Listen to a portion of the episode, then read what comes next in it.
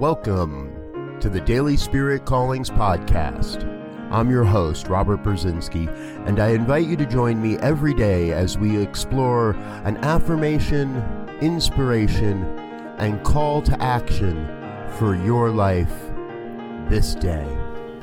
And here is your daily spirit calling for September 23rd, 2020. Every moment of every day, of every year, of every lifetime reveals the perfection of life in this moment. Our lives are a never ending series of incredibly beneficial and life affirming events.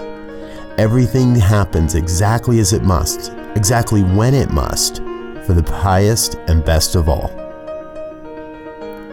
Today, you are called to let the truth unfold as every moment of your life. Embrace your perfection and be love in every encounter. Thank you for listening to Daily Spirit Callings. If you found value in this program, please share it with your friends. Learn more about Spirit Evolving Ministries at spiritevolving.com. Until next time, peace and blessings. Go forth and prosper.